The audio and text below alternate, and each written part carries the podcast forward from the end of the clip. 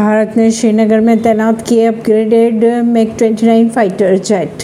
Bharat ने Srinagar Airbus पर Mac 21 लड़ाकू विमान की जगह अपग्रेडेड मेक 29 फाइटर जेट तैनात कर दी है। खबरों की अगर माने तो सेना के अधिकारी के अनुसार चीन और पाकिस्तान के खतरे से निपटने के लिए तैनात किए गए लड़ाकू विमान में नाइट विजन कॉकपेट बड़ी हुई ईंधन क्षमता और हवा से ज़मीन पर मार करने वाले हथियार शामिल है। परवीन सिंह, नई दिल्ली